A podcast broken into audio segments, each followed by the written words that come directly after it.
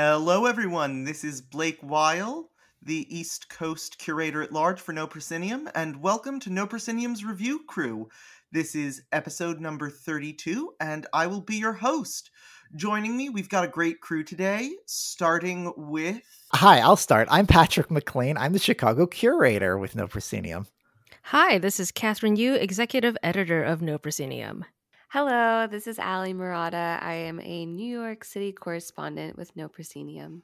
We have got a really great show tonight, and it's great to have the three of you. Tonight, we are diving into two things that at first might not seem connected, but I think both of them have this kind of interesting bridge between them in that they both try to attempt to address a sense of the divine in an increasingly secular world. And telling us about the first of those, we have Kathryn and Allie on Bottom of the Ocean. Just a little bit of background for people. Bottom of the Ocean is the creation of Andrew Hoepfner, the creator of Whisper Lodge and Houseworld previously. He was known for pioneering work with sensory experience and integrating ASMR into the immersive theater space. Bottom of the Ocean, which we might call Boto just for convenience sake, is really, in his words, an exploration of ritual and the ways that it fulfills us and enchants us. And for the details, passing this over to Allie and Kathryn. Can you tell me a little bit more about what Bottom of the Ocean, I guess more concretely, is? Yeah, absolutely. Um, and definitely go with calling it Boto because you literally have to say it that way to get in, which I didn't realize because I said B O T O and they were like, what's the password? so you do need to call it Boto. Um, I think you definitely nailed the basics in that description the piece is definitely centered on rituals and does incorporate that signature ASMR into the immersive experience. Um, this is the uh, I don't know what number iteration it is, but it's it's open to the public now to buy tickets, and it's at this um, space in Bushwick, and uh, basically it's a typical guided immersive experience the the audience member is directed on where to go and you travel through various rooms and um the whole show is in a one-on-one style um well mostly depending on which ticket you book. I booked the like solo experience but you could do it with a partner as well. Um and each room is a different experience, a different ritual. Um, and then eventually, towards the end, you come together with everyone for one more ritual. And to be, uh, I guess, a clarifying question with the ticketing then. So, like, is it like a timed entry or is a group, does a group of people come together and then they go their separate ways and then come together to have like these singular, unique experiences? Uh, just I'm curious to learn how like the actual like audience engagement is working because you said everyone comes together at the end. Mm-hmm. So it's uh, a one time slot entry. Everybody gathers in the lobby space and then i was actually the first person like pulled away so i don't know how the rest of it went but i was called away to the first experience um sorry my cat's in the background i don't know if you heard her she has a lot to say about it um but it's it's definitely run on tracks because there were moments where I could see other audience members were getting set up for a ritual that I had already experienced. What's interesting though is there are only three performers, um, and there were I think like six audience members. So knowing that there are more tracks and performers like sometimes i was waiting for a moment and it was okay because it was like really aesthetic and there was always something to do but i was really curious about the tracking system throughout all of it yeah, it sounds like they've really built upon what they discovered with Whisper Lodge, which was about the same scale in that there was a room, and in that room, you would have a one on one and an activity. And then, like, you all started together, and then they would break everyone up and then you would end together. And if I recall correctly, the final scene in both Houseworld and Whisper Lodge uh, was a sound bath. And I know that, you know, uh, it, one really strong component of this work, uh, these rituals that are present in Boto and Whisper Lodge and Houseworld is is music and the idea of sound and how that kind of like, you know, it, it a lot of times you don't necessarily think that much about the specifics of ritual design and sound, but it's so well integrated in here, especially in a like participatory way. Um, so I saw a very early uh, version of Boto when it was just Andrew doing all the rituals in his apartment. And to me, I was struck by the use of sound and music as a through line through all his work and just the kind of care and attention to detail. So maybe you could speak, uh, like if that was the same kind of impression you had, Ellie, or if you know different parts of it really stuck out to you. Absolutely. Um, so this iteration of Boto also ends in what I would call a sound bath as well. So that's really nice to know that it's uh, kind of like a bookend for this work. Um, I also noticed the music um i thought it was really striking. That was actually one of the things i walked away with the most. I was like oh i want to listen to that again. But you know i don't there's there's not really a way to unless i go see the show again. Right it's really the ephemeral. Yeah yeah that's a great way to describe it. Um attention to detail was huge. The way that i was interacted with was so thoughtful and i found that uh, so many little things I like I noticed afterwards when I was thinking about it that were so um, thoughtfully curated, and that was just really impressive to me. Maybe maybe you could tell us a little bit more. And I know while avoiding spoilers, this might be a bit difficult, but uh, I suppose what, what's the working definition of ritual here? Because I know ritual is one of those tricky words that can mean a lot of different things to a lot of different people. So, how would you phrase what ritual is in this context? What kinds of physical things or emotional exercises are you performing?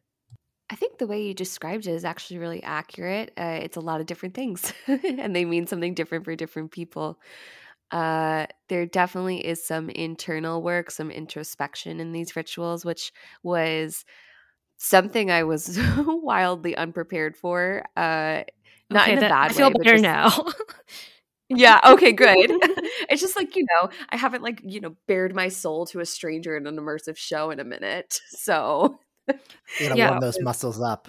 Like I remember going through an exercise, and it kind of culminated in Andrew asking me to tell him a secret I had never told anyone else. But part of the design was you could tell it to him, or I could tell it to this seashell he handed me. Mm-hmm. And I was like, mm-hmm. okay, I feel safer with the shell. I'm holding the shell. I'm going to whisper it into the shell. I give it back to him. He nods, and then we like move on to the next thing. And I was like, whoa.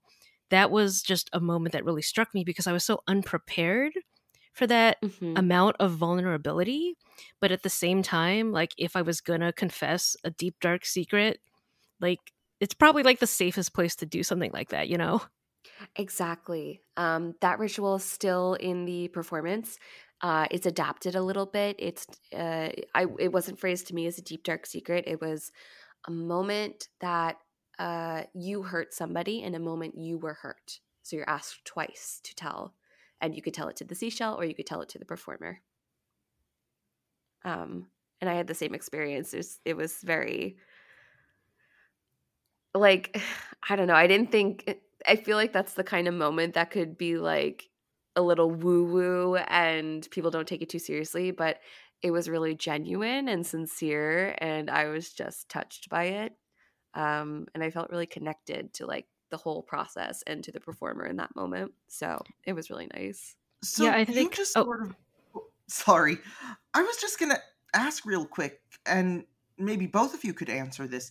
You raised a point that I've been really curious about with Boto, which is that it seems like to some extent it does have these elements that in a lot of other pieces people think of as perhaps a little bit woo woo, a little bit goop, um, oh yeah, I mean, if you've seen yeah. pictures of some of the costumes, I'm sure if you're not already a fan of Andrew, you're just like, what the heck is that? Who wears that kind of thing? like on the on a lot of the imagery on and especially a lot of this description probably falls really flat on paper simply because they're focused so much on that like tactile stuff and the um, music and sound that if you're just exposed to the visuals you're like okay cool glow in the dark tape whatever but yeah it's one part of his work is just really difficult to articulate the sensation of kind of going through it. I mean, Whisper mm-hmm. Lodge had this problem to a lesser extent, but I, I definitely see that as um, just kind of like an ongoing thing because it is so in the moment. So, so mm-hmm. Maybe you could tell me a little bit sort of about the marriage there because there is this very distinct sort of aquatic vegetative dreamlike what am i looking at? yeah, yeah exactly. And yeah. I, I almost feel like from everything you're telling me and from what i've heard from other people who have seen it there's almost this slow process of being entranced and mm-hmm. made to take what maybe in a different piece would be just sort of you know one of these barked commands for introspection a little bit more seriously because it is within this framework evoking you know a religious or spiritually agnostic but still spiritual experience yeah very much so um, the current iteration actually started for my track it started with an induction so uh, it is phrased in a very serious way and the idea of transformation is very present. One phrase that stuck with me that I still remember during the induction is that this idea that um, you are always changing and you're changing into yourself. And I was like, mind blown. That, yep, mm-hmm. It just really resonated. And seeing the rest of the rituals after that and like kind of forgetting that that happened, you know, because I was so in the moment. And then coming back to it afterwards, I was like, oh, I see what you did there. And it was so lovely. But I mean the whole the whole thing's not serious. I mean from my personal experience going through it and I don't know if this rings true for you Allie, but there are there is joy. Like there are moments of levity and lightheartedness where you're just like I can't stop smiling and then like you're you are self-aware that you are doing something that on the outside appears ridiculous, but you are also having a blast and I don't know if that's what you felt Ellie. Uh there was one moment I think that was that was supposed to be that for me but i almost felt a little bit out of place because the rest of it felt so not serious but like oh i don't know how to describe it. Like of a different intention. Um and like you know i shook that off and i i dug into it and it was then it became that for me but at first i was like oh this is different. Uh and i had to kind of retrack my mind um there were yeah i would say it was some fleeting moments of just like big smile like burst of joy um but it quickly reverted kind of back to that more subtle like playfulness nostalgia kind of vibe to then slowly morph back into this like ritualistic uh intentional space Right. So my and, sense like, is that like design wise, they're like trying to modulate so it doesn't feel like it's the same tone the whole time. Right. Mm-hmm. Well, Which and then it's not the nostalgia is for your past self in that sense of the evolution, right? It's not nostalgia for uh they're not trying to produce like a time frame or anything, right? Like it, it's all self-reflective and mm-hmm. introspective, mm-hmm. right? Okay. Yeah, a hundred percent. So this is a legitimate question. I do not know this in the slightest. Is there any sort of either plot or frame structure, even about sort of the spiritual tradition they have invented for this? Or is it very much just a what you see is what you get series of initiatory rites? That's a great question. Um, when I described it to someone else after I had seen it, I compared it to that um, Roll the Bones show a couple of years ago, where it was just like a gallery of mini experiences and like looking at experience for experience sake. So I'm inclined to say I didn't find a plot other than your own self transformation. Yeah, I mean, I would say that the vignettes are thematically related, and you can find perhaps commonalities between the different rituals. But if you're looking for something more straightforward, like a linear path between A to B, they're not necessarily pushing you in that direction. Mm-hmm. Well, and Got I it. guess so. A thematically consistent uh, new pseudo religious experience, but not necessarily one that invents its own cosmology. Yeah, because the like the lore of it is really unclear. Uh, your uh, my experience was that I was presented with uh, things as they came, and I just you know chose to accept them. Um, some people might have thought it was bizarre, but it's one of those moments where it's like you got to be kind of like a chaotic neutral to get on board with it. I think. Chaotic neutral is exactly the right term, I think. Um, it's funny that you mentioned that because Houseworld was a sandbox, open exploration world where there were different characters in different rooms, and it was also sometimes hard to figure out how the guru in the bathtub related to the monster in the basement, related to the angry chef in the kitchen, etc. And then I see elements of Houseworld being married with the more ritualistic elements of Whisper Lodge, plus the fact that there is this fantastic space that Andrew and the team have slowly renovated for many, many months, essentially cleaning out like a lot of trash and asbestos to create the right environment to really bring this artistic vision to life. So, yeah, I see I see the roots of Boto in a lot of the other work that I've experienced from this same creator.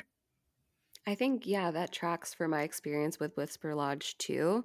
Um, and to me, that just says like this is a really uh, thoughtfully developing artist, and like as someone who's curating their work and growing their work, uh, it just makes a lot of sense. That is great. I am incredibly jealous of both of you, but especially you, Kathryn, because you got to see this from the beginning and you get to see the growth and change here. And no going back in time and seeing the beta version, but I am I'm taking a lot of comfort in the fact that hopefully I can make the trip up to New York myself soon to journey to the bottom of the ocean. Any sort of closing thoughts on Boto? Anything that you feel sort of sums up your experience in that world? Um, I have a question for Kathryn about your original experience with it. What was the environment like, or was it just really focused on the rituals at that moment? It was pretty bare. Uh, you could tell the seeds of ideas. Uh, he, I, if I recall correctly, Andrew put up a lot of sheets to try to like subdivide. Um, I think it was like a spare bedroom. His roommate had moved out. He tried to convert that into more of a show space. Um, and so, you know, you might go under like a sheet tent and there'd be a couple of balloons. And that was the beginning of like a much bigger idea. So you, you could see the seeds of that there. Hmm, that's really interesting. Uh, I also climbed into a tent filled with balloons. So there you go. Yeah, so the the dreams came true. Uh, I do want to mention that they've added weekday matinees, and they are starting a lottery for um, you know to provide more affordable tickets for folks. So if you want to go check that out, it's b-o-t-o dot n-y-c Well, you know that I am going to be signing up for it. And speaking of ritual, I got to ask you, Patrick, what do you think about throwing oranges at the wall and then stabbing your friend with a dessert fork? Uh, I'm for one of those things, but I'm going to leave it to all of you to wonder which one of those I enjoy the most. And for those of you who have not read the book, that is our transition into our next subject tonight Turn Your Dreams into Art Lessons in Psychomagic from the San Francisco Underground, a book by Caveat Magister. Now, Caveat Magister is the nom de playa of Benjamin Wachs. He is an author, an academic, a cultural critic. He is the poet, lau- sorry, not poet, philosopher laureate of Burning Man. Big difference. big difference. Um, although he's quite poetic, I enjoyed his writing quite a bit. Um, if I'm even if I'm a bit more mixed on his ideas, but we'll get to that. And he is also the chair of the San Francisco Institute for the Possible. And his new book uh, is an exploration of psychomagic, uh, which is a very complex, very esoteric subject, but can basically be simplified to some extent to a way of applying Jungian psychology to try to create narratively fulfilling experiences with that feel personal when maybe you don't necessarily know all too much about your audience. Um, and both me and Patrick dug into that this week. So, Patrick, I'm going to let you open this one up. Uh, yes. a little bit about the book.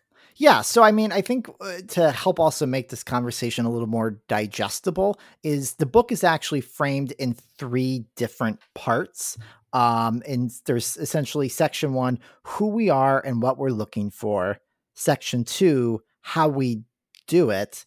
And then section three, psychomagic and society.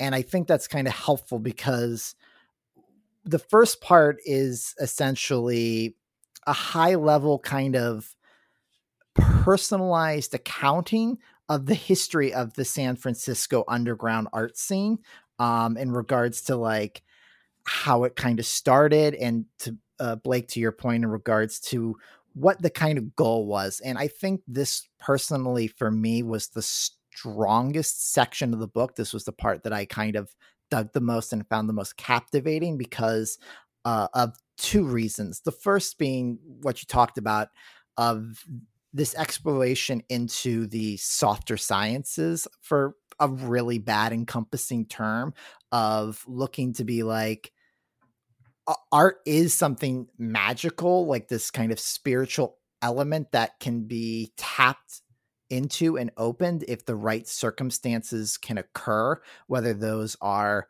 purely kind of coincidental about how life comes together or if they can be manufactured and designed to instigate that to occur. Because uh, having gone to uh, an arts program i feel like a lot of the time especially for me for writing you know they begin very clinically a lot of conversations i think about creating art and if anyone has a different perspective please interrupt me but like it's a lot of starting off of going like a wants something from B. And then it's like, okay, well, now A wants something from B, but B won't give it. And it's a lot of very kind of technical, it, it's creating a, a, a, a way to work through being creative, like a step by step process. Like, you know, we see these books when you go to the writing section and it's like how to write a novel, how to write a play, whatever. And they get very kind of technical in that sense. And I feel in regards to this, I really dug at getting into eh, taking away from the technique of it all but focusing on like kind of just more of the kind of magical spiritual emotional sense that's needed to re- make art I definitely agree with you there, and I definitely agree that it was the strongest part of the book for me. I really like the ways that it really fulfilled sort of the promise of the title in its own way, in that it was sort of about applying these theatrical techniques that were born in this underground art scene to your day to day life. Um, there's this idea it keeps coming back to that I really loved of blending metaphor and literal interpretation when it comes to magic that we we can't go back all the way to superstition. That way lies madness. Uh, we all read carl sagan's the demon haunted world. You know we, we don't want to do that again but that we are spiritual creatures with spiritual needs and allowing yourself belief to a point can be a practical and rational decision. And and that felt like something I could bring with me to my day-to-day life, along with some of sort of these very practical ideas on ritual. Um, it was very funny. You, both of you, uh, Kathryn, Allie, talked about the tent. Uh, one of the things he keeps bringing up is the the need to create a border for your ritual. That borders create a sense of separation from the mundane and the profane for a sacred experience to occur. Yeah, and, I, and it was really, I think that was a strong part of this section. Additionally, the other thing I really kind of dug, and uh, he makes it very clear that this is not the intention of the book, but I think overall this is actually one of the successes of it from beginning to end, is that uh, uh, Allie, Kathryn, do either of you know anything about the San Francisco Underground other than maybe making a, a, a joke in regards to how, oh, that's where people go to do crazy, goofy stuff and get in trouble? Uh, pretty limited over here. uh, I do follow the artistic explorations of people like Danielle Baskin or um, the folks who had been doing the erstwhile Philatelic Society, which was an outgrowth of the Jejune Institute. So, uh-huh. probably a little oh. bit more on the ARG scene because I view that as a very, to me at least, um, Jejune and Latitude and all that feels uniquely San Franciscan, to me at least. Kathryn, I I love that you brought that up because it Uh-oh. may be the perfect transition. I think you may have just accidentally stepped on a little bit of a landmine because we're going to get to in part three uh, Magister's opinions on the Latitude Society, which are strong. Um, yeah, and before we get into that, I just will say in that sense, like I, I knew I was with you, Allie. I knew I, I know nothing. Uh, uh, I guess I do know it now because I've read the book, but um, but like it was really engaging to learn that history and to be introduced to players and ideas that you know we've kind of heard about engaged like that to just really have it be documented for historical purposes i thought was a really a, a big boon to this book and uh, I, I always love learning new things so I, I really appreciated that in part one as well. Transitioning a little bit part two is is sort of where the book lost me i'm not gonna lie um I, I know I mentioned, and you mentioned a little bit as well, Patrick, that there are these very practical elements to the book, even if it isn't that sort of rote scientific didactic approach to art. Uh, you know, it has practical advice. And part two is really where the book tries to give the majority of its practical advice on creating worthwhile experiences as Caveat Magister sees them. Uh, on the one hand, he comes up with some advice that I think is good to an extent. Um, he talks a lot about how it's good to try to keep your experiences as grounded in nonfiction as possible. The less people have to pretend to do something and the more they can actually do it, the more engaged they're going to feel, the less of a barrier suspension of disbelief is going to provide. Yeah, and additionally with that, like providing them in those moments in their real lives like dangerous choices in the sense of like really pushing that into them and being like in regards to this is a perfect thing with kathryn was talking about and with uh, allie where they talked about the seashell and uh, how dramatically different that question changed between the productions but nevertheless trying to ensure that there's a moment of decision where people maybe have to uh, act against their best interest or maybe you know instead of like being like oh you know this is today i'm gonna you know quit my job and you know change my life around and then we never do creating those moments that guarantee that question will come up and then also hopefully elevate that person out of their rut into a, a, version of themselves or discovering something about themselves. And there's some practical examples and kind of direction there too. Wow, that sounds really um, similar to Ida Benedetto's work, uh, Patterns of Transformation and Risk. I believe she, that was her master's thesis, where she studied people who went on wilderness trips and studied funerals and studied sex parties to try to like bring this framework forward in terms of why risk is required for transformation and kind of what the conditions are necessary in order to create it. So it seems like a very similar vibe here.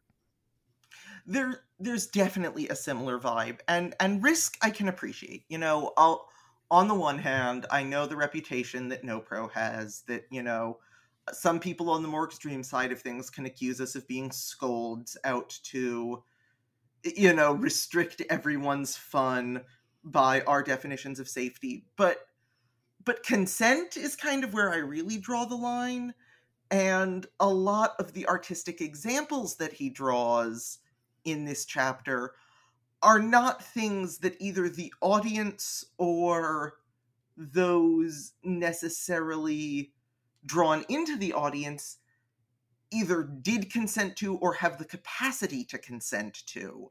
Um, one example that he really cheerleads is a funeral for a friend of his where they tied old pianos to concrete uh, supports of a major car bridge in San Francisco, set those pianos on fire so that there were flames all around the bridge, and then launched her ashes as sort of a confetti rain over those crossing the bridge. And, you know, on the one hand, very provocative, very loud. On the other hand, oh my god, that's arson. Can can you really justify that no matter how good the art is? And this is where I just started to get more and more frustrated with sort of this this attitude that comes in of oh transformation is so worth it that all sacrifices are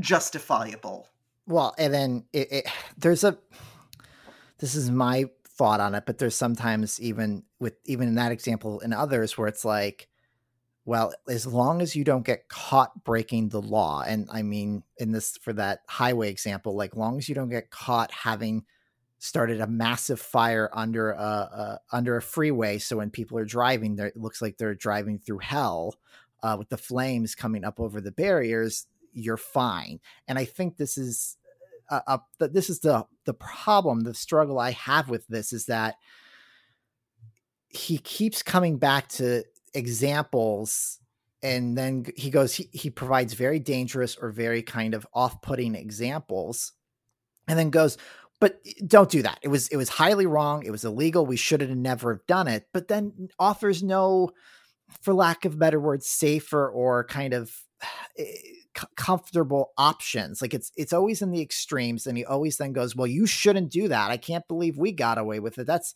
definitely dangerous things to do." So it kind of undermines the the point that he's trying to make that like there's really good ideas and really strong potential ways to tap into some of them and to live them but the examples being provided uh, are not great examples. They're they're dangerous examples, and I wonder if this book could have, this section of the book could have been much stronger if the examples were more varied or they were had other things in mind and things like that. Right? Like there was other ways to to simplify this behavior.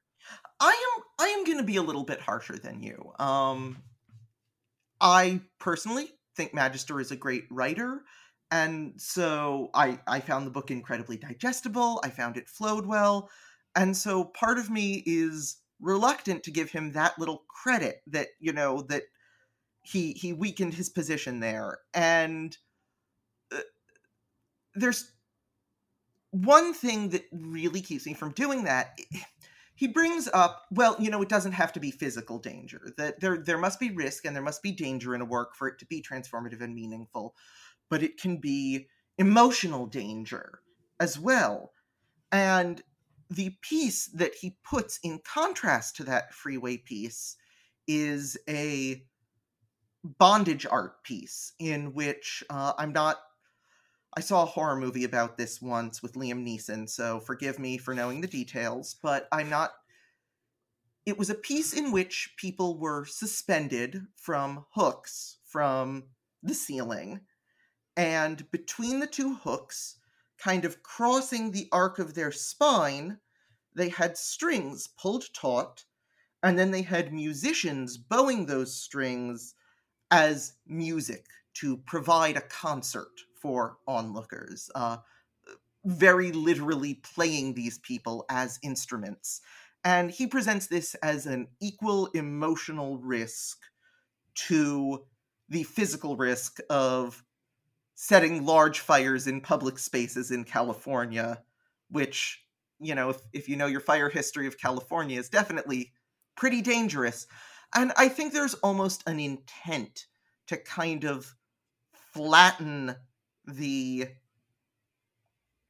to flatten the idea of danger to to say well these two things are comparable so if you don't find if you don't find it scary or objectionable to potentially emotionally traumatize someone by exposing them to this controversial and you know macabre erotica then i don't see why you would find it objectionable that i set fires under a bridge. Yeah, it's I don't I don't disagree in that sense because then there's also another part where um he, uh, whether this happened or not is unclear uh, but he provides an example of like you know someone's working in a restaurant as a host and you know they call uh, the name the next name to call is abraham lincoln and they're like okay whatever and the person calls abraham lincoln party and then not one but two different people dressed as Abraham Lincoln come up and then begin to argue about which Abraham Lincoln party is up and which table is ready. And while he does constantly as well point out, like, if you do things in public that are dangerous or people might not like, you have to respect that they are not going to be happy and they will react poorly ultimately like that example of with the Abraham Lincolns, I'm like, how is this different from what the impractical jokers or some people like that do on hidden camera shows? Uh, and, it really deflated the like all of the, the, the talk of magic and like going emotionally inward and trying to be take greater risks I think uh, because I think risk would have been a better uh, word choice than dangerous. Because I agree with you, Blake, that dangerous is poorly used uh, or is used too often to describe too many things in this book, and it really causes some problems. Where I think you clearly reacted and rightfully so to be like these are all unacceptable. Where I think we could have maybe taken an extra second to articulate some of these uh, arguments and details and things like that. I think what I'm hearing, because I haven't read this, obviously, but like, is it fair to say that it's also getting at shock factor over danger? Like, I, I think I think I agree with you that it, danger doesn't feel like it's the right word. Well, yeah, no, there's there's pretty legitimate danger there. This book contains spelunking accidents, rotting viscera being sprayed over an audience. It contains, you know, the outright physical danger of being out on the playa, which he but, acknowledges. You know, you go to Burning Man, you risk potentially dying. But to and, Allie's point, he does constantly, I feel, while he provides those examples, the examples that he holds up the most are always ones that come down to uh, engaging like one on one. He he has especially in the later half, even more into part three, he talks about the most engaging experiences being ones of random connections with people that he happens to have the right thing or the right knowledge or right phrase. And it's this psychomagical moment where, you know, it seems like you're getting to go on a quest and stuff like that. And I think, uh, to Allie, to your point, I think it's into Blake, like I think it's like they're mashed together. They're just poorly. It's just a poorly constructed section. I think in regards to the there's too many too big ideas that are freely combined or flow into each other too easily when there could have maybe been uh more specific separation and clear delineation between the two because like the lessons begin to blur together to a certain point kathryn May I ask you to repeat once more who it was who was writing about the necessity of risk for transformation? Yes, so that's Ida Benedetto. I believe the website is patternsoftransformation.com. And in her framework, she does talk about creating a magic circle, but also checking in with the participant at the end about the transformation, how they're feeling about it. And so I think, you know, putting safety and consent is at the center of her work. And because she studied such a broad range of experiences, it's not focused purely on physical risk, but also social risk and emotional risk from the kind of social encounters that you might have at a sex party or at a funeral. And I think that's probably a more balanced way to look at these seemingly disparate activities and recognize the types of transformation and risk and circumstances that can apply to kind of d- experience design as a whole. And I think Mag- eh, he does a really good job of reminding that people have their own agency, and if they won't want to do this, that's fine. Or if they want to get upset with you, that's their right.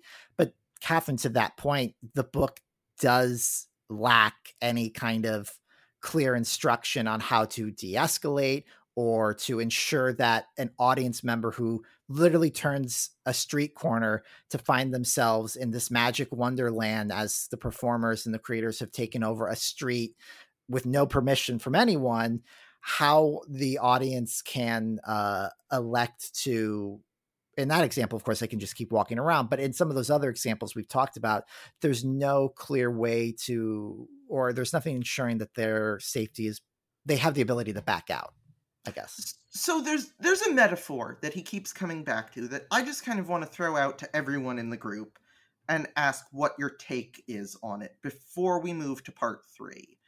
He keeps asking the reader to imagine the greatest ride at Disney World. Not an actual ride, but in your mind's eye, what could the greatest possible ride at Disney World be? And then he states that, well, no matter how great it is, it will never be as interesting or exciting or as life changing as breaking into Disney World. Thoughts?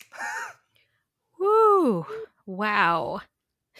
yeah, I don't know about that. It's to me, it's one of those phrases that's so false it isn't even incorrect. It, yes, I agree. It's probably more exciting and life changing for a certain However, person. That, that's not yeah, like breaking and entering isn't for everybody. and, and I guess that just kind of strikes me generally with one of the problems here is that I think that everyone deserves some transformation. And even if you're not going to get as much transformation, out of the greatest Disney World ride in all possible worlds, maybe you could build a Disney ride that gives people a little bit of transformation and they don't have to sacrifice their whole lives for it by, you know, setting things on fire, breaking and entering, trespassing. I mean, yeah, but exactly. yeah, people aren't going you know, to Disneyland for transformation. So I guess I have to ask who who is he talking to? Who is the audience for this, right? Because I feel yes. like the audience is a very specific countercultural subset of artists and rule breakers who have a certain amount of privilege. Yeah. So, so burners. Oh, oh boy. So that's where we kind of find a really neat segue into uh, part three, which he opens with a glowing description of how much he adored uh, the Jejune Institute and how much he absolutely detested the Latitude Society to the point where using that not entirely literal, not entirely metaphorical framework he set up earlier, he describes them as an evil cabal of art priests dedicated to colonizing the minds of humanity. Do we want to take a second to first also explain the two? I suppose that might be helpful for a few people that, out there. that probably would be helpful for those for those of you not in the know. Uh, the Jejune Institute was a really groundbreaking ARG in which people could just sort of stumble across a war between a strange but enchanting and whimsical but maybe evil uh, organization the titular institute and the resistance trying to oppose them. And this would lead people to real office buildings and finding bizarre pirate radio stations and treasure hunts. The latitude society was a later attempt to create a more scalable more sustainable version of that uh, that ended up through its framework of setting up a secret society it ran into a lot of recruitment issues and funding fell apart and it is one of those sadly missed things. A lot of people who weren't in san francisco while it was running kick themselves for not being able to participate in. Yeah my impression yeah, of I... it was more of it uh, of a members club a private club with elements of a startup because they were trying to do um, more permanent investment that way. And so there was a thing about being invited, and you could only be invited if someone who was already in the club invited you. So there was an air of exclusivity around it, whereas the previous project had been much more open and openly and, discoverable.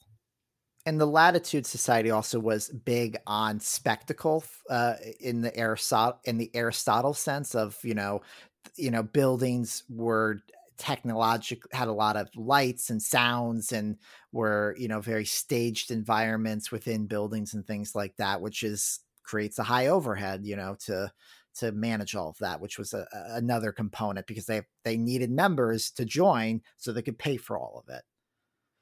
So I, I guess this is all in service of articulating the complaints of part three and and part three which was titled, I believe, what was it titled again? Psychomagic and Society.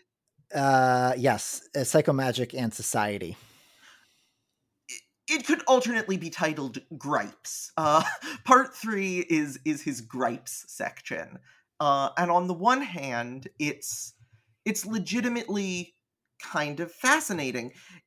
It's the section that frustrated me the most, even if it wasn't the section that made me the most angry because he is describing fairly authentically some of the frustration of homogeneity emerging within participatory arts. And you know if i say the words immersive van gogh i bet so many of our listeners are going to shudder just thinking about sort of the plague of copycats and lazy cash grabs that have kind of become synonymous for a lot of lay people with an art form that we are very invested in.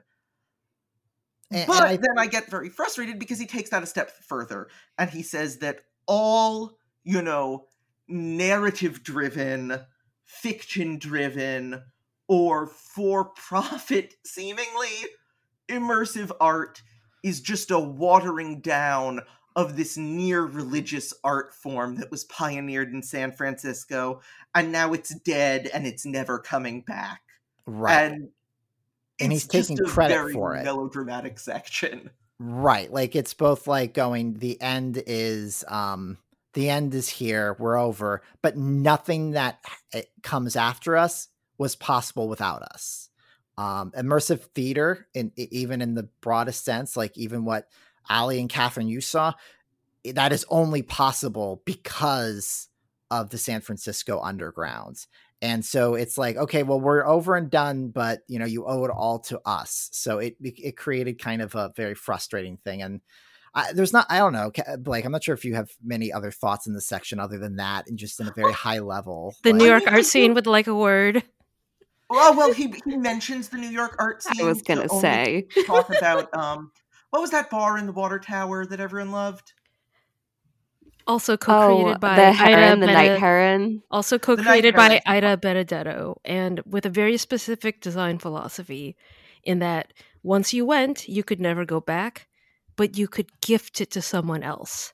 Like core to her approach to experience design is gifting it, making sure that the thing that you treasure can be shared to someone, which is why she published a lot of her research, is because she wanted to empower others to make transformational experiences. It, it's so funny you say that because Magister spends so much of the third part of this book talking about the good reason that so many of these societies are secret and so much of this art is inaccessible is to protect it from the forces that would destroy it. And th- there is almost a selfishness of spirit in this section that really gets to me and really just kind of ticks me off. And I guess the one other big picture thing in this section that is just sort of where you know, I was teetering between part one and part two. This was going to be the tiebreaker, and the book ultimately lost me. Is this idea of scalability? You know, he. The book presents changing someone's life as the ultimate good you can do, as this really virtuous act to aspire to. But it's he repeats over and over how unconcerned with scalability he is and how the reason for the artistic failures of the latitude society which remember are an evil cabal of priests in his definition here is their attempts at scale brought on by respectability politics and capitalism and vanity.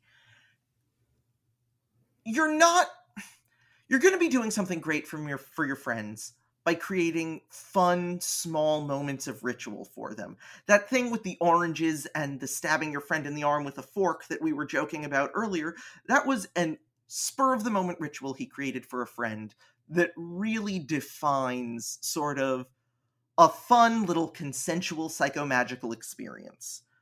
But you're just not going to change that much that way in the grand scheme of things, doing fun art for your friends and associates might be validating and worthwhile for you, but you can't position yourself as the lever on which the world moves by doing that. So, so I guess in that sense, uh, uh, now that you've put this book down, and you have had your moment. Uh, if you were to pick up another book, Blake, what would it be? well, I'm not. First, let me say, however harsh I'm being, and trust me, I know I'm being harsh. Um, I think it's worth the read. I disagree strongly with a lot of its points, but I think for people trying to mix the secular and a sense of the divine, this provides a really interesting philosophical framework here. And it also provides, as you so aptly put, a really valuable, if subjective, history of an art scene not a lot of people are that intimately familiar with. However, this is as good a time as any to announce uh, we're starting a book club. That's right, Woo! everybody. This was such a fun little experiment reading this together and chatting it over and then coming on the air to argue about what we thought of it that we've decided that it would be fun to invite all of you along. And so for the No Pro Book Club, we're going to be alternating between books like this, which talk a lot about theory of immersive work and practical advice in constructing it and its history, and the fiction that is either highly influenced immersive work or has been highly influenced by immersive work. So next month, because we just did one of these theory books, we're starting off with one of the fun bits of fiction. And we are going with Neal Stephenson's Snow Crash. You have heard all about the metaverse, I'm sure, in the news, on your feeds, potentially with the spamming of the name change whenever you boot up the Facebook app. But now you get to see where that term and where that concept started to percolate and maybe start to question whether it's such a good idea that we're building it after all. Blake, so how this is going to work? How often do you boot up the Facebook app? I'm just curious. so my my phone is maybe five to six years old, so oh, my apps crash a lot. Okay, so, okay. so it runs on so Steam. Got it. Yeah. I guess that tracks with the Facebook. The so. Facebook, uh, just like an old. yeah, I I know I'm ancient. Uh, we better wrap this up before I turn to dust and blow away in the wind.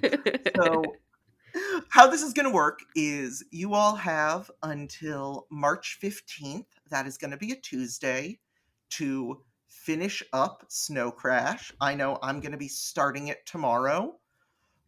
Then we are going to have an opportunity for everyone to have a little literary salon in the No Pro Discord. Pop on in, share your thoughts, chit chat that evening. We'll, we will have an exact time on that evening of the 15th, closer to the date. But come in, discuss the book, share your thoughts, talk it over. Uh, staff is going to be there too, myself included. And then, review crew after that, if we like your take, it might make it on the air, with credit to you, of course. Uh, so we would love to have you along for this adventure. Looking forward to talking it over with you. And hey, if you end up also reading Turn Your Life into Art, feel free to shoot us a buzz as well. We'd love to hear your thoughts. Yes, and thank you so much, Blake, for hosting, and we really appreciate it. Uh, it made my life easier because I was going to be the one who had to do otherwise. Uh, and I just wanted to take a quick second to say uh, No Proscenium is a labor of love. Everyone on staff who you uh, heard on the podcast and the people who write articles and review shows are all volunteers. You can support this work by donating to the No Proscenium Patreon. Uh, even, uh, you know, one, two, or five dollars, that such a small amount makes a big difference to us.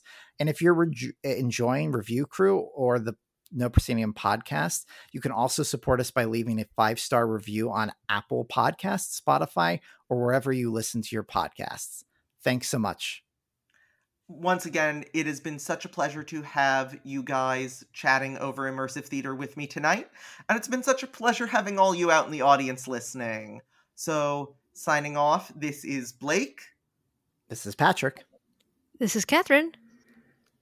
And this is Allie. Have a nice night, everyone.